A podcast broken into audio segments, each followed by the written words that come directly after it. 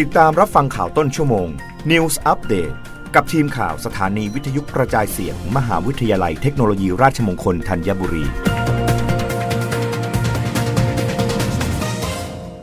รับฟังข่าวต้นชั่วโมง โดยทีมข่าววิทยุราชมงคลธัญบุรีค่ะ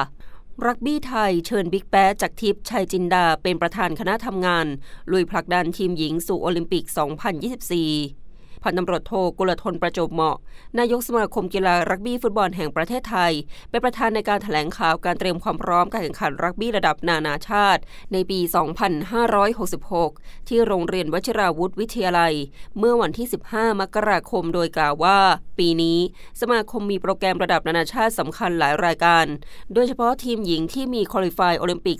2024 กับ World Rugby 7 Challenge Series ทำให้ต้องรวบรวมคนเก่งๆ เข้ามาช่วยกันพัฒนาทีมหญิง ซึ่งได้เชิญบิ๊กแปะ ลตำรวจเอกจากทิพย์ชัยจินดา อดีตผู้บัญชาการตำรวจแห่งชาติ และอดีตนักกีฬารักบี้ เข้ามาเป็นประธานคณะทำงานโครงการเชียร์ทีมรักบี้หญิงไทยไปโอลิมปิก 2024 แม้ว่าตอนนี้จะไม่ต่อสัญญากับโลเต้ไลคาบูราแต่ด้วยศักยภาพที่มีได้แต่งตั้งนายสุภรัตน์อาลพาดเป็นหัวหน้าผู้ฝึกสอนทีมหญิง และยังได้เชิญพจน์ลักษณะสมพงศ์กับชาตรีภาคสุนทร อดีตนักรักบี้ดาราเอเชีย มาช่วยเรื่องเทคนิค basic รายละเอียดที่สำคัญด้านนายสุภรัตน์กล่าวว่า ถึงเวลาแล้วที่นักรักบี้หญิงต้องเปลี่ยนถ่ายสายเลือดใหม่ให้เข้าสู่ทีมชาติมากขึ้น เพื่อมาเรียนรู้จากบรรดารุ่นพี่ อีกทางจะต้องฝึกทีมหญิง ให้รู้จักวิธีการล้มเพื่อ save ตนเอง เพราะที่ผ่านมามักจะบาดเจ็บหัวเข่าจากการล้มที่ผิดวิธี นอกจากนี้